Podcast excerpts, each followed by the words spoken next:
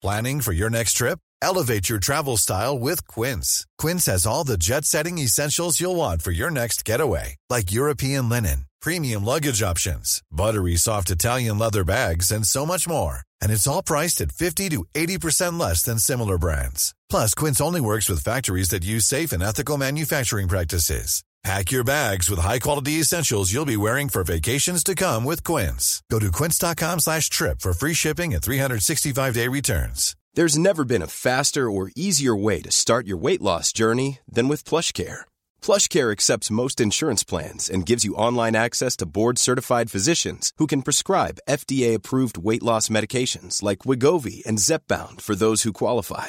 Take charge of your health and speak with a board-certified physician about a weight loss plan that's right for you. Get started today at plushcare.com slash weight loss. That's plushcare.com slash weight loss. plushcare.com slash weight loss. Hiring for your small business? If you're not looking for professionals on LinkedIn, you're looking in the wrong place. That's like looking for your car keys in a fish tank.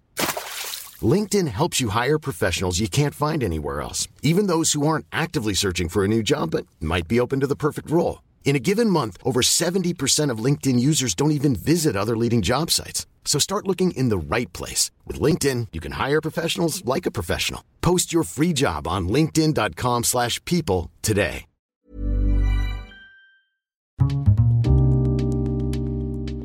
Det här programmet handlar om en noga utvald bok och ett samtal med dess författare. Välkommen till Lära från lärda. Hej och välkomna till dagens program som eh, kommer handla om marknadsföring och eh, ja, vad ska vi säga, marknadsundersökningar. Och jag har med mig eh, en gäst som har skrivit en, en bok som har släppts i år som heter Marknadsförarens guide till verkligheten. Eh, Det är två författare och en av dem sitter här med mig och han heter Magnus Linde. Hej och välkommen! Tack så mycket. Tack för det. Och du har skrivit boken om, vi kanske ska säga någonting om eh, den andra författaren som heter Rickard Lundberg. Har du någonting snällt att säga om honom eller ska vi gå över till dig? Jag har massor med snällt att säga om honom. Han är en fantastisk person, en fa- fantastisk undersökare. Uh, Före detta kollega till mig och, och god vän. Vi har skrivit boken ihop. Han driver ett eh, undersökningsföretag som heter Meisel. Men om du ska kort beskriva vem du är och vad du gör till vardags. Jag har jobbat med undersökningar egentligen hela mitt eh, arbetsliv. Undersökningar, research, eh, analys, affärsutveckling. Eh, idag blir det väl mer affärsutveckling. Jag jobbar på ett företag som, som eh, sysslar med eye tracking som är en av de metoder som, som vi diskuterar i boken också. Och jag har blandat mina erfarenheter historiskt sett. Både jobbat på renodlade konsultbyråer, eh, både managementkonsult, eh, undersökningsföretag, men också på, på företag med lite mer eh, hands-on undersökningar. Och jag jobbade på Svenska Spel under några år och eh, på Svenska Dagbladet. Så det, det är både på, på köparsidan och säljarsidan kan man säga. Eh, Och du var inriktad just kring undersökningar kring marknadsföring. Ja, det har varit den gemensamma nämnaren Ja. hela tiden. Ja. Det har det varit. Spännande. Ja, det tycker jag med. Om man ska förklara för någon som inte har en aning om vad marknadsundersökning är för något. Hur skulle du förklara för dem vad används det till? Det, det är ju ganska mycket det som är titeln på boken. Det är en guide till verkligheten. Det är ett sätt att, att få reda på hur landet ser ut där vi, där vi ska agera. Det är ett sätt att få svar på, på frågor som, som vi har. Hur kopplas det till, till reklam och marknadsföring? Ja, man kan ta reda på eh, förutsättningen för hur, vad tycker folk om ett eh, reklamkoncept som vi har tagit fram. Har man sett den reklamen som vi har, eh, alltså vad vad är effekten av den reklamkampanjen som vi gjorde senast? Vilka tankar och idéer verkar vara det bästa sättet för oss att, kommunicera med, med en, en, en målgrupp? Alltså på något sätt ringa in. Vad ska vi göra och vad hände med eh, det som vi gjorde? När man har gjort en reklam så kan man se jo, vad fick det för effekt. Det är en sak, Eh, precis. Till exempel. Ja. Det är ett exempel. Det andra exemplet är om vi nu om vi vill uppnå en viss effekt. Ja. Hur ska vi då eh, vända oss till målgruppen? Eller? Försöka förutse. Ja. Ungefär. Ja.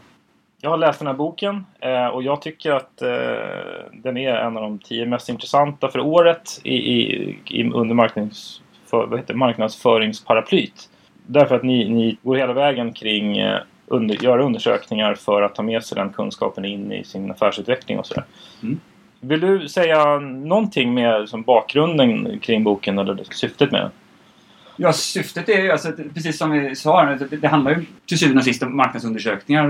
Det, det är ju det centrala temat för den här. Men, men vi har väl också känt, både jag och Rickard, att, att det fanns utrymme för en bok som tog ett lite annat perspektiv på marknadsundersökningar. Där man ofta tror, eller uppfattningen är ofta att, att dels att människor eh, som vi intervjuar vet vad de gör, de vet vad de ska göra, de, de är väldigt rationella. Eh, och det andra är att undersökningar på något sätt ehm, mäter upp en, en objektiv sanning. Och bägge två de här sakerna är egentligen missuppfattningar, tycker vi då. Och det handlar mer om att, hitta ett sätt att, att, ta fram ett bra beslutsunderlag och förstå vad, vad bristerna i det beslutsunderlaget är så att man faktiskt kan agera på det och komma vidare i processen snarare än att mäta upp uh, en sanning som på något sätt ska ta beslutet åt en själv i marknadsföringssituationen. Vil, vilka är det som gör undersökningarna som, som ofta kan göra misstag kring dem? Det finns ju flera olika intressenter att göra undersökningar. Du har ju naturligtvis undersökningsföretagen som på något sätt står för garant för att, att eh, metod och sånt ska vara statistiskt riktigt och att det finns en, en vetenskaplig förankring i det. Men sen så har du alla användare, marknadsförare, produktchefer, eh, de som på något sätt vill driva frågor eller få, få fram eh, beslutsunderlag, man vill mäta effekten av det man har gjort. Och jag tror att det finns en... Alltså man, man gör fel på, i, i alla leden utav de här. Eller fel och fel, men man har ofta någon form av uppfattning om att det man gör kanske är mer objektivt och mer... Eh, man har en känsla av att man, man eh, upptäcker eh, fakta som finns där ute som någon slags objektiv sanning snarare än att det är något mm. man, man skapar. Och där tror jag att det största missuppfattningen i hela undersökningsbranschen ligger. Att, att man på något sätt måste förstå att det vi gör är att skapa en verklighet som, som gör att vi kan ta beslut baserat på, på de frågor vi ställer. Kan du inte ge exempel på hur det skulle kunna se ut? Ja, ett, ett, nu ser vi hittar på något bra exempel här. uh, exempel på det kan ju vara att man, att man frågar människor om uh, vad, de tänker att, vad de tänker sig att göra efter att man varit inne på en webbsida till exempel och, och tror på det, att det svaret också har en, en korrelation, alltså att det, att det är det verkliga utfallet eh, som, som, kommer att ske. Eh. Ja, om man, om man vill mäta eh, vad som sker när någon går in och tittar på en webbsida? Ja. Kommer du att köpa det här efter det här? Eller, eller vad, vad händer när du har tittat på en annons? Kom, vad, vad tyckte du om annonsen? Eh, mm. Och, har vad man tyckte annonsen egentligen någon koppling till vad man tyckte, tycker om företaget eller om man faktiskt kommer köpa produkten. Uh, om vi tar uh, annonser som exempel, eller reklamannonser som exempel. Mm. Hur, hur uh, kan man gå tillväga och vilka misstag kan man gå där? Alltså, vad, vad... Om vi tar annonser som ett exempel så är det mm. ett vanligt sätt som man utvärderar effekten på annonser, vad man kallar för observationsmätning. Man frågar folk, kommer du ihåg att du har sett den här eh, reklamen under de senaste perioden. Så svarar mm. folk ja eller nej på det. Mm. Och där kan man ju se ganska tydligt om man, om man tar ett annat perspektiv på det här och jobbar med, med eh, att mäta vad folk faktiskt har sett till exempel. Så ser man att det inte alltid stämmer överens med folk, vad folk kommer ihåg att har sett. Man kan mycket väl minnas, så att säga då, inom citationstecken, att man har sett en eh, annons som man faktiskt inte har sett. Och vice versa. Man kan mycket väl säga att den annonsen har jag aldrig sett fastän man faktiskt har sett den. Där får man ett, ett tydligt utfall där, där man litar på någonting och bedömer effekten utifrån ja, data som inte riktigt överensstämmer med verkligheten. Man, man, man, tror att folk, eh, det som de kommer ihåg är sanningen helt enkelt. Ja. Man frågar dem fast det kan visa sig att de egentligen inte har eller de har. Ja precis. Ja. Ganska mycket de senaste tio åren av hjärnforskning har väl visat det med ganska stor tydlighet egentligen att, att uh, vi vet ganska lite om vad vi gör och vad vi tänker göra och vad vi tycker och tänker. Det, det, utan väldigt mycket av det här är efterrationaliseringar. Och vill man komma åt det så är det bättre att försöka hitta mer implicita metoder då, att, att mäta vad, hur man faktiskt, hur en, uh, målgruppen faktiskt reagerar på saker snarare än att fråga dem hur de trodde eller tror att de reagerade på det. Ni skriver, det, det, ni är inne på en, det här med att 80% av alla undersökningar görs för att bekräfta eh, sånt som man redan vet. Ja, precis. Om det är exakt 80 procent kan man väl alltid diskutera. Men en väldigt, väldigt stor del av alla undersökningar som görs, eh, görs för att bekräfta det man redan vet. Alltså, hur ska vi förklara det då? Så det handlar inte så mycket om att, att egentligen hitta nya insikter, att förstå målgruppen. Utan det handlar mer om att bekräfta att, bekräfta att folk såg kampanjen. Eh, ja. Bekräfta att de tycker eh, en viss sak. Eh, och det blir lite mer utav ett verktyg för att kanske visa på att man, att man gör rätt. Alltså det, det, det finns ett stort tryck på marknadsförare idag om att eh, växande tryck om att, att saker och ting ska ge avkastning. Eh, Mm. Man, man, man ställs inför för ledningsgrupper som ropar efter return on investment och Mm. man, man ska på något sätt bevisa att, att saker och ting att det man gör är rätt eh, och att det, att det är en ständigt pågående förbättring och att all, varenda, eh, varenda reklamkampanj ska ha en, en hög eh, ROI. Det, det gör ju att man egentligen bara bekräftar det man, man redan vet. Alltså för att man ska man, det är nästan så att ska man, ska man beräkna return on investment så måste man ju också på något sätt veta vad det är som händer så, man, så att det finns någonting att beräkna den här avkastningen på. Och då kan man inte kastas ut i det okända. Man kan inte göra en undersökning som på något sätt gräver sig in i folks eh, undermedvetna och försöker hitta de inre drivkrafterna för att på så sätt skapa någonting som är helt nytt. För att gör man någonting som är helt nytt så kan man inte veta vad avkastningen på den kommunikationen kommer bli i förväg. Det kan man först veta efter. Eh, och där finns ett stort problem då kan man säga. Att marknad, eller företagen är så hårda i sin jakt efter bevisad effekt att man inte får göra någonting som man, som man inte vet var det ska landa någonstans. Nej, det- man, För om man skulle försöka ar- arbeta mer utvecklande så kan man också utveckla sin affär genom undersökningar. Ja, det, Eller det? Är det, precis. Det, det är så jag menar. Man, man tar den säkra vägen. Man söker de, säk, söker de säkra lösningarna. Man Mm. egentligen borde söka de osäkra lösningarna. För det är ju de osäkra som, som potentialen ligger. Det, det är ju där det, det kan gå åt skogen. Man kan göra en jätteflopp. Men Mm. det är också där man kan hitta guldkornen och göra de stora, stora vinsterna och utveckla affären och få, få svung på det. Det, det finns ju ma- massor med exempel på när det har skett och det, det är antagligen inte baserat på marknadsundersökningar. Man backar tillbaks, eh, vad är det, 10-15 år när Iprenmannen kom. Den, den är ingen som man hade kunnat undersöka fram för den har antagligen blivit sågad på, på redan på skissstadiet kan jag tänka mig. Men den blev en sån succé när den väl kom. Det är det jag menar, alltså att när man gör eh, undersökningar bara för att bekräfta det man redan vet då får vi en väldigt generisk eh, reklam, en generiska koncept och sånt som man kan räkna en, en liten men, men eh, inte speciellt spännande avkastning på. Och det handlar ju främst om marknadschefer eller frå- utifrån företagets perspektiv. De som är kanske under press eller de ska rapportera. Och den typen av beställare av undersökningar. Eller hur? Det skulle, det skulle jag hävda. För, för hur jobbar, gör um, byråer också marknadsundersökningar? Och skiljer det sig i så fall från? Menar vi reklambyråer nu? Ja. Eh, ja, det görs eh, definitivt uh, undersökningar där också. Det finns nog många som gör det. Jag skulle inte tro att man, att man effektmäter på riktigt samma sätt. Och det, också, det här med observationsmätningar är ingenting som brukar stå högt i kurs på reklambyråer. Med all rätt tycker jag. Det är mer fokus på att söka de här mjukare värdena. Vad, vad är, hur ska vi kunna göra någonting som är nytt? Så sen göra kopplingen till det. För då kommer vi till nästa fas. Alltså det, det är ju en sak att det finns ett, ett väldigt rationellt tänk i det, att göra undersökningar på det här när man bara tittar på return on investment. Om vi tittar på andra typer av undersökningar som mer syftar till att förstå vad människor tycker och tänker. Så Mm. i analysfasen så försöker man ju också göra en koppling till hur ska vi kunna möta de insikterna med, med någonting kreativt, eh, eh, kreativt innehåll snarare än, än att, att göra någonting väldigt statiskt som, som vi vet vad det kommer resultera i. Så att skapa nya lösningar helt enkelt. Kan du beskriva lite mer med, med hur det här med rationellt tänk? Vad får det för konsekvenser och vad menar ni med det?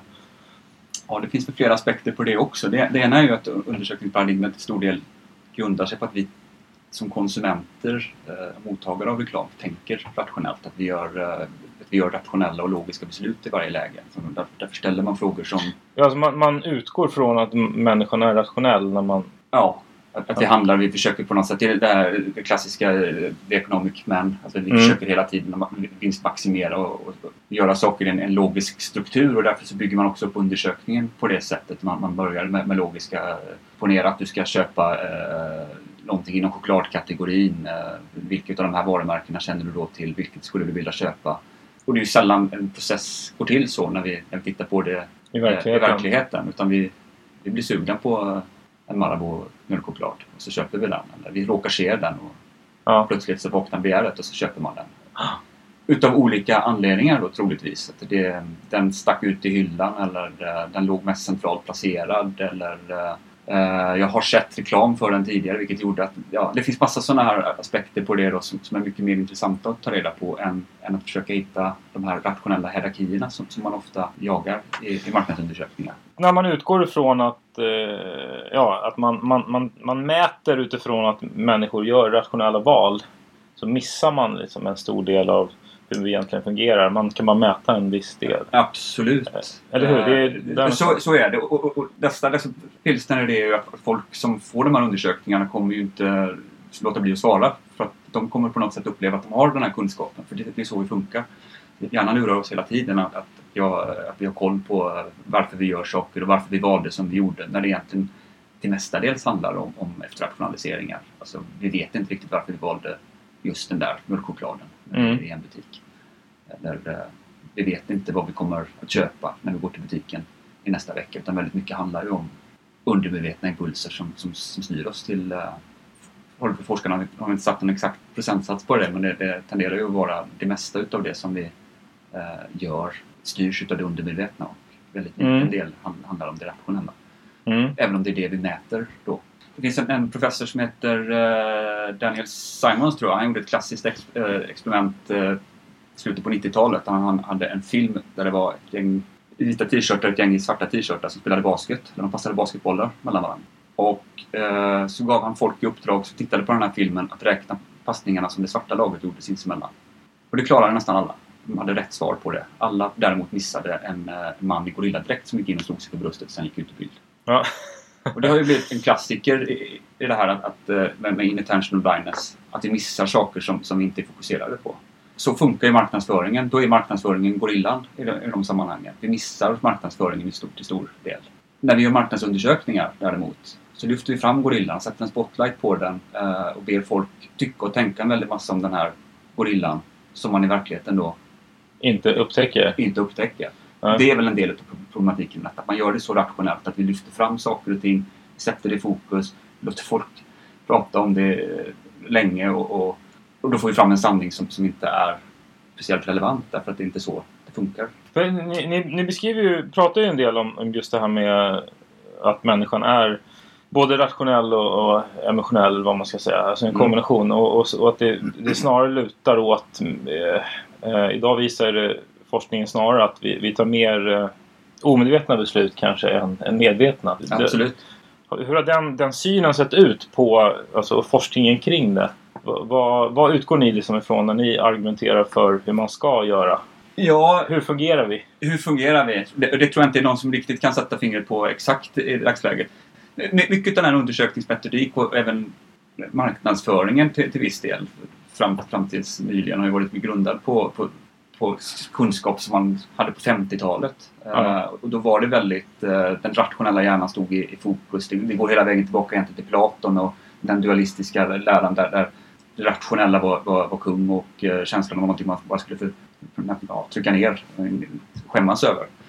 När man har börjat kunna mäta vad som faktiskt händer och hur folk reagerar på saker och se vilka hjärncentran och sånt där som, som, som lyser upp och så ser man ju att, att verkligheten är ganska annorlunda. Eh, vi styrs till stor del av de, de delar av hjärnan som, som är tidigare, kommer tidigare evolutionsmässigt än, än de rationella delarna som bara är eh, loberna här framme i, pannan egentligen. Eh, och och det, det är dit tankarna kommer allra sist och de kräver väldigt mycket energi och väldigt mycket bandbredd så att de snabba besluten kommer ju omedvetet.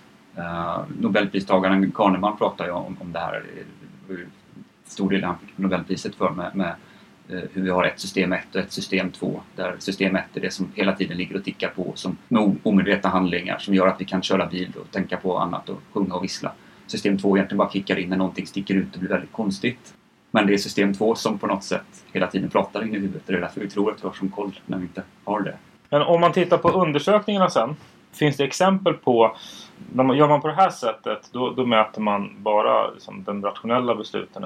Eller gör man så här så kan man mäta andra. Eller hur Ja, kan alltså man det, det, man kan säga det, det är väl egentligen att titta på det som ett... eh, Det kanske inte är rationellt och emotionellt så mycket som det är eh, det vi kallar för explicit och implicit. Ja, Alltså, mm, det, det är olika medvetandenivåer och traditionella undersökningar som bara ställer frågor till folk. Eh, där vi, man ringer upp eller man fångar dem på stan eller man sitter i en fokusgrupp och man frågar folk vad tycker du om detta? Är till större delen det, då är det, det den explicita delen av hjärnan. Det är det som, då, då sätter vi gorillan i fokus, talar om för folk att de ska titta på den. Och då är vi medvetna om då får vi en fråga och vi svarar på den medvetet. Ja, ja. Precis, det är lite grann som om det Medan det implicita, då försöker vi mäta saker utan att fråga människor. Att, att försöka ta reda på hur man reagerar och vad man tycker och tänker och känner genom att mäta indirekt på något sätt. Mm. Jag kanske säger att eh, jag, bruk, jag brukar inte köpa godis. Sen när jag går till affären så stoppar jag ändå ner någonting i min korg. Ja, absolut. Så kan det vara. Eh, men får jag frågan då innan så kanske jag sagt att jag inte alls gör det. Ja. Och du kanske... Och det, det, det, kan ju vara medvetet i och för sig, du kanske ljuger men, men ofta så är det så att man, eh, man är inte ens medveten om att man gör det. Man, man, visste inte att man skulle göra det, man hade inte ambitionen att plocka ner något godis när man gick till affären. Nej. Eh, och man kanske inte ens tänker på att man gör det. det eh, om man tänker tillbaka sen så, så, kommer man inte komma ihåg att man köpte godis Nej. på något sätt. Därför att det är en handling som man inte riktigt är medveten om. Har du bara några exempel på undersökningar för medvetna, omedvetna, implicita, explicita handlingar? Så bara så vi får höra skillnaden. Det, det är inte Alltså det är inte de, det är handlingarna i sig som är uh, omedvetna eller medvetna utan det är sättet man, man mäter dem på i så fall. Alltså man försöker, med, med en explicit undersökning så frågar folk helt enkelt Vart köpte du i butiken igår? Mm. En implicit mätning skulle ju den enklaste formen skulle kunna vara att man går bakom då som, som, uh, och studerar. Sen finns det ju en rad typer av sådana här metoder som kommer nu där man, där man kan mäta implicit på ett annat sätt. Att man kan, man kan mäta eh, ansiktsuttryck på människor se hur, uh, hur mungipor och ögonbryn och sånt rör sig och därifrån göra kopplingen till vilka känslor personen i fråga hade. Eye tracking är ett annat exempel på en biometrisk metod där man kan ta reda på vad du faktiskt såg även om du inte kommer ihåg att du såg saker. Och hur fungerar det? är en metod att ta reda på ögonrörelser eller vad man, vad man tittar på vid olika Eh, tidpunkter. Uh, går att göra väldigt noggrant med uh, stationära eye-trackers idag som, som arbetar med infrarött ljus. det går också... Det, på skärmar?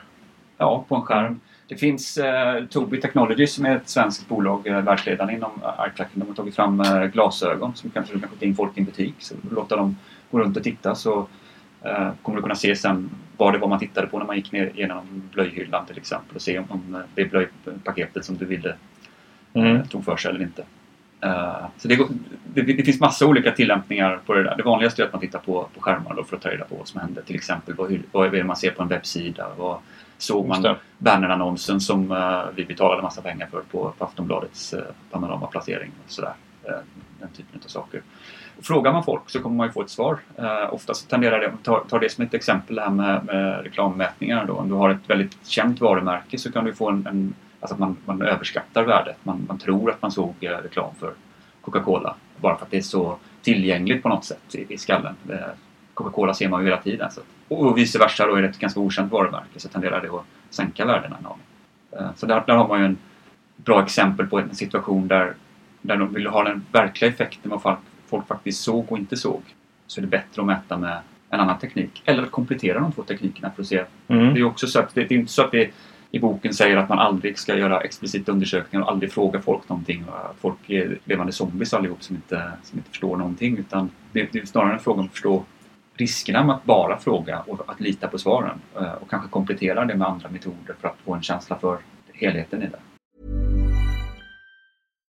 One size fits all seems like a good idea for clothes until you try them on. Same goes for healthcare. That's why United Healthcare offers flexible, budget friendly coverage for medical, vision, dental, and more. Learn more at uh1.com. Ryan Reynolds here from Mint Mobile. With the price of just about everything going up during inflation, we thought we'd bring our prices down. So to help us, we brought in a reverse auctioneer, which is apparently a thing.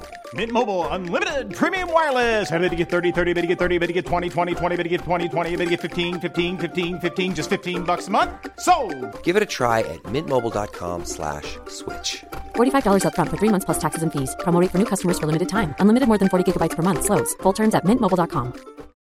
Since 2013, Bombas has donated over 100 million socks, underwear and t-shirts to those facing homelessness if we counted those on air, this ad would last over 1,157 days. But if we counted the time it takes to make a donation possible, it would take just a few clicks. Because every time you make a purchase, Bombas donates an item to someone who needs it. Go to bombas.com slash ACAST and use code ACAST for 20% off your first purchase. That's bombas.com slash ACAST, code ACAST. Och också förstå att om jag frågar människor om uh, de har sett reklam för Coca-Cola så kan det vara så att jag överskattar värdet och vice versa. Jag tror att det, det är det som är kanske det centrala temat i, i hela boken är att, att inte lita så på, att, att inte se undersökningar som någon slags absolut sanning utan snarare se det som ett, uh, en guide, alltså se vart vinden blåser och på det sättet kunna fatta klokare beslut. Någonstans stod det undersökningar är varken objektiva eller sanna. Nej. Det, de det, det, kan man lätt tro när man, om man får fram statistik. Ja, eller... precis. Det är det. Vi har ju precis gått igenom en sån period när vi översköljdes med, med undersökningar var och varannan dag som, som talade om var, vem som skulle vinna valet och vem som skulle förlora och hur, många, om vi skulle komma in eller inte komma in och alla de här sakerna. De, de får ju väldigt lätt, där får man väldigt lätt intrycket att det är väldigt exakt vi kan i princip räkna ut mandatfördelningen direkt men, men även på en sån ganska tydlig undersökning med tydligt eh, undersökningsområde och en ganska lätt fråga för folk att svara på egentligen så får man stora skillnader mellan olika institut och man får också en, en eh, när vi sen ser det faktiska valresultatet så stämmer de sådär. Så att, Men vad beror det på då? Att de visar olika resultat? Det, det beror ju på att, att uh, de är gjorda på olika sätt. Uh, och det, det, är ju en del i det här att, att en undersökning blir ju aldrig egentligen bättre eller sämre eller så än alla de val som man tvingas göra när man producerar data. Man ställer ju, på något sätt har man en fråga först som man vill ha svar på. Den, den är oerhört viktig. För det är också en grej som, som händer att man, man kanske inte har en fråga i början som man vill ha svar på utan man gör en, en undersökning och sen så ska den på något sätt tala om vad man ska göra. Mm. Så frågan i början är, är, är, central. Jag måste veta vilken fråga jag ställer så att jag förstår vad svaret sen betyder. Men sen så, ställs, så, gör man ju massa val på vägen. Man, man, måste välja ett sätt att samla in data på. Mm. Uh, de här metoderna vi pratar nu och det kommer, det kommer vara behäftat med Alltså man, man kommer tvingas göra de valen beroende på vad man har råd med eller vad som är praktiskt möjligt. Och, ja, det kommer inte alltid vara det optimala. Uh, hur får vi tag på de, de människor vi pratar med? Det är ju nästa val som man måste göra. Och sen så kommer analysfasen när man då ska bestämma sig för hur ska vi hantera den här datan. Ser man på opinionsundersökningar så handlar det kanske inte så mycket om analys på det sättet. Man måste ändå förhålla sig till hur ska vi vikta datan och hur ska vi liksom förhålla oss till det faktum att vi inte fick in tillräckligt många från en region och sådana här saker. Det kommer påverka slutresultatet. Och sen det sista steget i alltihop är ju hur man faktiskt paketerar och presenterar det. Då. Så det kommer också på något sätt vara en del i den sanning som man presenterar för, för de som ska ta emot. Eh, också själva den detaljerade utformningen måste ju vara oerhört viktig också. Alltså hur frågorna formuleras. Oh, oh ja. Det... Som, som varje bokstav är Ja, det påverkar. Ja, det påverkar i allra högsta grad. Eh, ordningen på frågor, hur man ställer frågan. Eh, man kan ju ställa ledande frågor och eh, medvetet eller omedvetet så kan man ju styra folk åt ett visst håll. Ja, precis. För du, ni skriver det här lite grann med att, att förvränga undersökningar också. Är ni inne på lite i boken att olika yrkesgrupper till och med kan använda statistik och undersökningar olika. Journalister eller, eller den som, de som jobbar kanske med PR eller den som jobbar på... Eh... Ja, precis. Vi har uh, fyra karaktärer i boken kan man väl säga som, som är uh, det är förenkling utav personligheter och mm. oerhört stil, stiliserade sådär. Så det, det, det är väl inget, jag tror inte man kan gå ut och hitta en av de här sifferblinda journalisterna. Nej, nej, nej, precis. Cyniska men... opinionsbildare. Men på något sätt så beskriver det en, en inställning till undersökningar och eh, statistik. Där, där, man har de här som är sifferblinda som inte riktigt som har bilden utav att statistik är, är någonting som man upptäcker, fakta som man upptäcker snarare någonting man skapar. Alltså det, man ser det inte som ett, ett man skapar den utifrån alla de här valen man gör.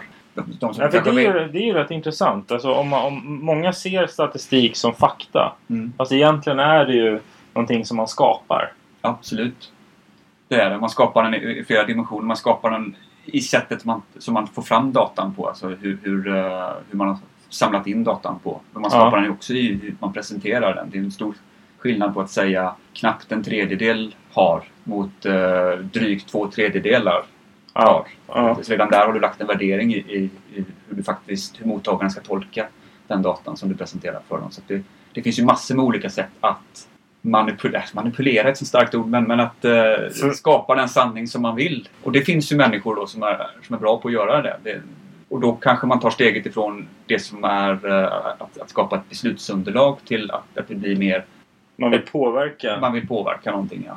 Um, vi har ju ett stor, vad ska man säga, stort förtroende för statistik. Eller vi, vi tror på... Varför har vi det? Är det liksom... Jag tror att vi skolade till, till, till det i mångt och mycket. Det har varit den västerländska modellen i århundraden eller årtusenden här. Att, att uh, det finns, finns en sanning uh, som, som man kan mäta upp och, och den rationella delen uh, den rationella världen är stark. Alltså, och det, vi förtrycker den här lite luddigare delen utav och det hänger samman med liksom matematiken och fysiken och all den som väger tungt någonstans. Ja, jag, jag, jag tror det. Och... Precis.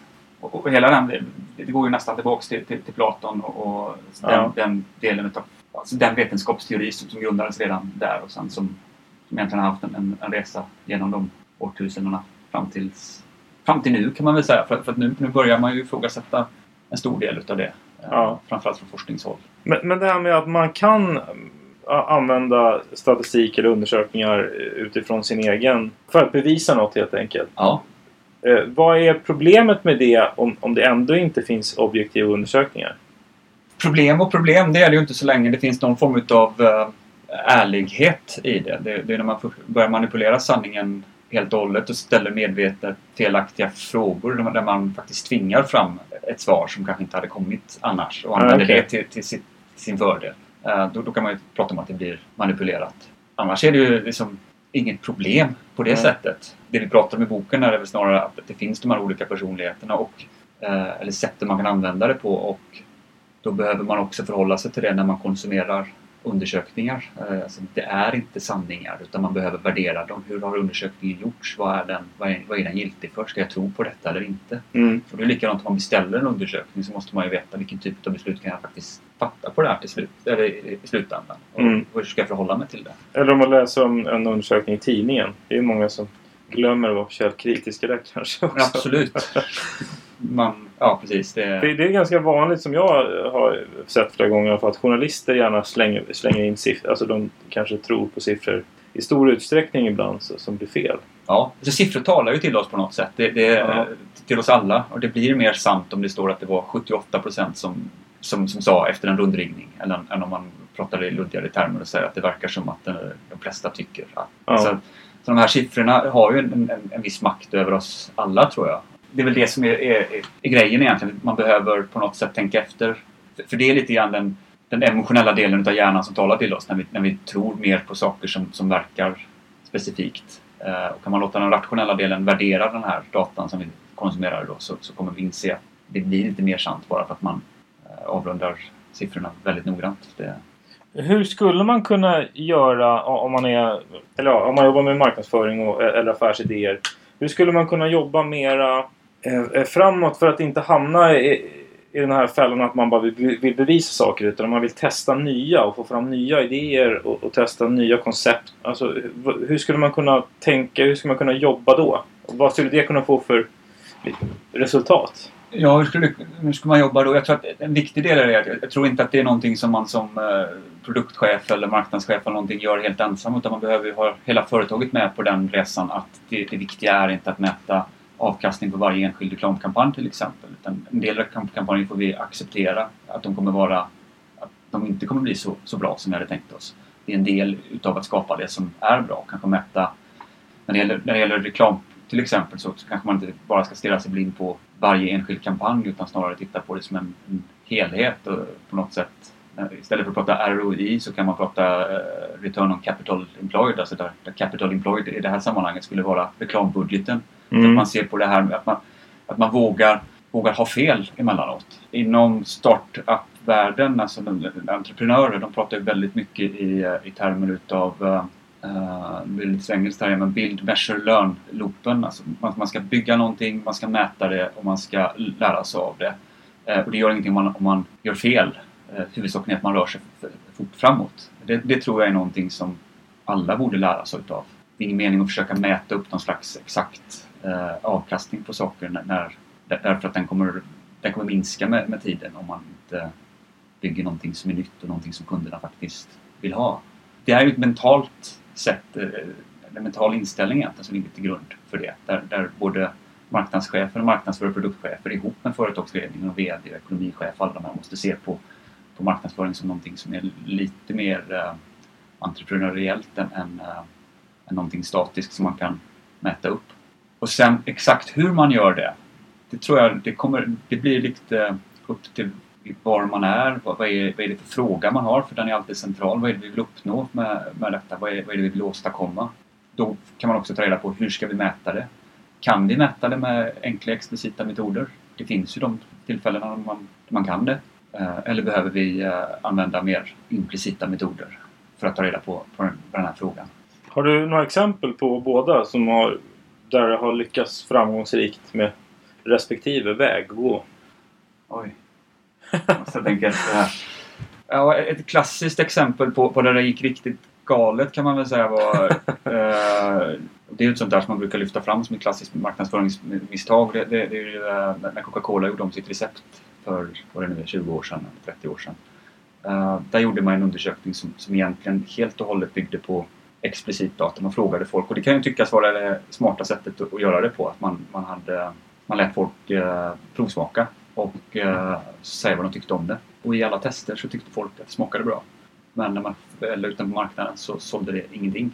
Och jag tror att det var kanske ett par läxor man kan lära sig där i. Eh, det ena är att man ändrade receptet som ett svar på eh, The Pepsi Challenge. Men när det gäller små smaktester så, så vinner, kan, vinner, ofta det som är lite sötare än det som är lite mindre sött. Och även om bägge dryckerna är ganska söta så, så var Pepsi lite sötare. Den, den vann i de undersökningarna med, medan uh, Cola vann. Uh, medan man dricker Cola över lång tid så tycker man bättre om det. Det andra var att man inte tog med varumärkesperspektivet eller traditionen i det hela. Så att man undersökte bara en del utav hela frågan. Så där hade vi kanske en, en studie som hade varit något mer långtgående och tittat på saker över över längre tid och tagit med hela relationen till Coca-Cola. Gett en, en uh, bättre bild av vad som faktiskt skulle hända i slutändan. Just det. Till exempel när det gäller Apple så man, vet inte vad som är sant och inte såklart. Men där, där sägs det ju att de... Uh, man har hört allt ifrån att de Steve Jobs uh, strunta i, i marknadsundersökningar. Eller liksom att han tog in fokusgrupper, de sa något och sen så uh, gick han en annan väg ändå. Ja, jag vet inte vad, vad, vad frågan är. Men, Nej, men det, det... Vad, vad, tror du? Hur, för de har gått sin egen väg i, i, tidigare i alla fall. Det, det, har de ju gjort eh, och det tror jag att man måste göra. Det, det, det påminner lite grann om, om, om Henry Ford i början på, på seklet, förra seklet som, som sa att uh, om jag hade frågat folk vad de, vad de ville ha så hade jag byggt en snabbare häst. Ja. Och det, här är liksom, Steve Jobs har inte heller frågat folk riktigt vad de vill ha på det sättet. Och det är väl lite grann det som är poängen. Alltså att, att, att fråga folk vad de vill ha får man sällan något vettigt svar för vi förhåller oss till det som redan finns. Däremot så kan du fråga folk vad de tycker om en ny, en ny tjänst. Eller något. Alltså, när iPhone kom så var det ganska enkelt att utifrån dem låter man dem prova, man ser hur man använder det. Hur reagerar folk på det? Vad är bra? Vad är dåligt? Och därifrån kan man ju börja göra en mer, mer riktad innovation på det. Jag tror att de undersökningar som Apple antagligen har gjort är ju snarare vad tycker folk är jobbigt i vardagen? Vad, vad är det som är jobbigt med att ha både en iPod och en, en telefon eh, och en eh, dator som man skickar mail med? Mm. Eller alltså, försöka ringa in just de här bitarna. Att göra undersökningar som är lite mer beteende... Ja, lite mer förutsättningslösa. Vi, vi, har en, vi har en känsla för vad frågan är för vi, vi, vi vill få reda på uh, vad inom en ganska begränsad sfär som, som, folk upplever som bra och dåligt och hur man använder saker uh, och på det sättet skapa en bild utav hur skulle vi kunna göra det annorlunda. Och, det, det, och det är också en poäng i det då att då gör man en undersökning som skapar en plattform som man kan ta beslut ifrån men man, man, man tror inte att undersökningen i sig ska ta beslutet åt dig. Vilket är också en, en, liksom en sån bild man har ibland. Alltså att man, man ska få ut ett... Ett klart, kvitto, ett Ja, precis. Så här gör vi. Utan att det snarare är någonting man använder för att, för att, för att skapa någonting nytt och sen så kan man testa det igen. Och så är en ständigt iterativ process där, där, där man så att Apple är ju ett jättebra exempel på det här med bild, learn. Uh, de har gjort massor med sånt om och om och om, om igen. Och på det sättet så skapar de saker som är helt nya. Ja, uh, som vi inte har sett tidigare.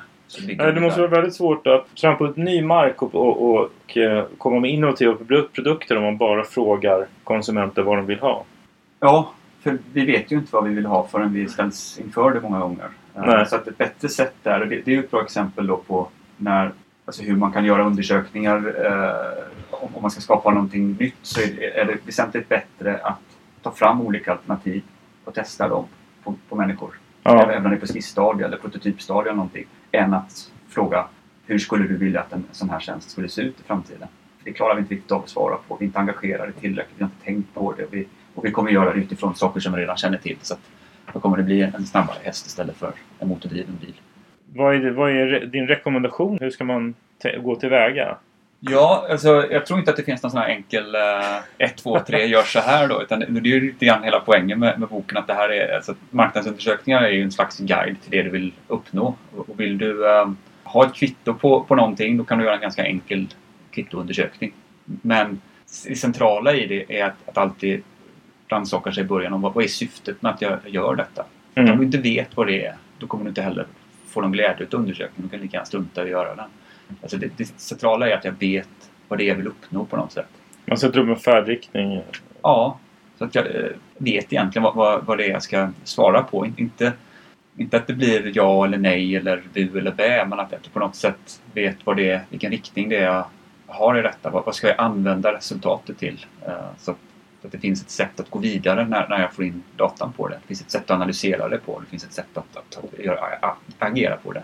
Är det vanligt att folk gör undersökningar utan att ha det klart Oh ja. för sig? Oh ja, Och sen bara, man, man måste se man, oj, vad händer? Oj, nu ser vi här att... Ja, det, det ser inte tolkar minst, man i efterhand. Så. Ja, precis. Det ser jag inte minst eh, det vi håller på med här på, på, på Sticky när jag jobbar med, med eh, ögonrörelsestudier. Att Folk, de, vill bara, de vill bara ha en ögonrörelsestudie i största allmänhet och så, så tittar man på, låter man folk titta på det på hemsidan och så får man ut en, en snygg heatmap som, som beskriver vad folk har tittat på.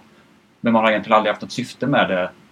Alltså syftet är väldigt vagt ställt. Vi ska göra webbsidan bättre. Men det blir inte speciellt... Hur kan ett starkare formulerat syfte... Eller, är- Ja, du skulle, vad, vad är det som ska bli bättre? Vad, vad är bra och vad är dåligt? Eh, alltså, du måste ha någon form av riktning i, i, i vad du optimerar på i så fall. Eh, om det nu är att du ska öka konverteringarna på sidan så kanske det är eh, att folk ser call to action-knappen väldigt tidigt eller att den, att den får väldigt mycket uppmärksamhet. Eh, om den inte syns så skulle det vara ett tecken på att, att sidan är, är dålig. Eh, men om du inte har några sådana saker så kommer ju resultatet bara vara ett resultat. Det blir liksom ingenting att... Mm. Och det är likadant egentligen med vilken undersökning du än gör. Om du frågar folk vad de tycker och tänker om saker men du inte har någon egentlig idé om själv vad som är bra eller dåligt eller vilken riktning du vill ha med, med det du gör så, så, så kommer du inte kunna agera på, på det. För att, så att syftet med undersökningen är ju också syftet med, med, med din marknadsföring eller din konceptutveckling eller vad det nu är du försöker uh, göra. Så att det, det måste finnas en riktning i det arbetet annars kommer undersökningen inte kunna svara på någonting. Det tror jag är den, den, den viktigaste rekommendationen man kan göra. Att ha den klart för sig.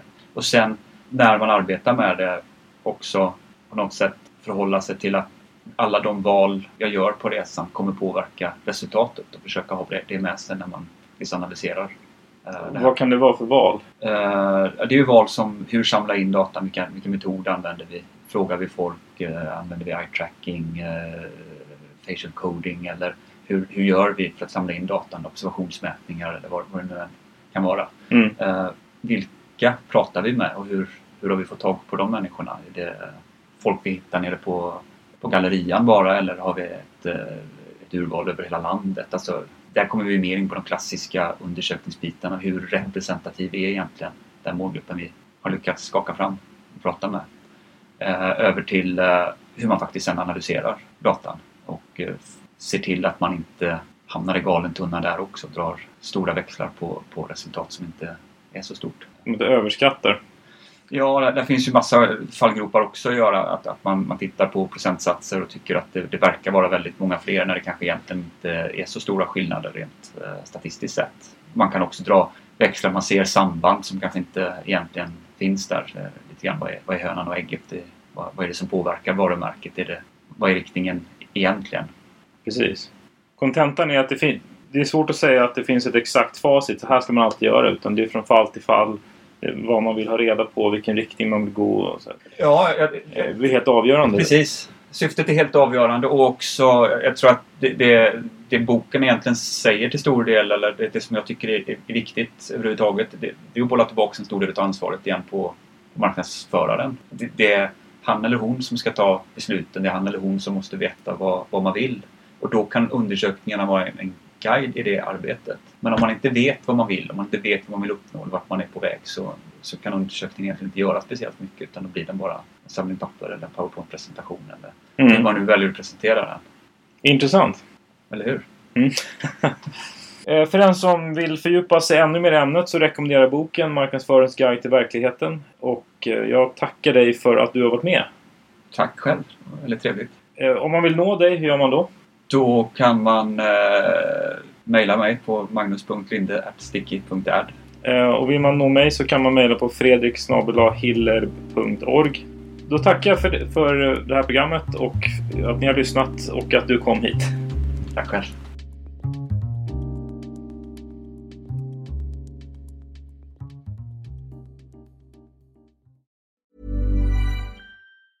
Even when we're on a budget, we still deserve nice things. Quince is a place to scoop up stunning high-end goods for 50 to 80% less than similar brands. They have buttery soft cashmere sweaters starting at $50, luxurious Italian leather bags, and so much more.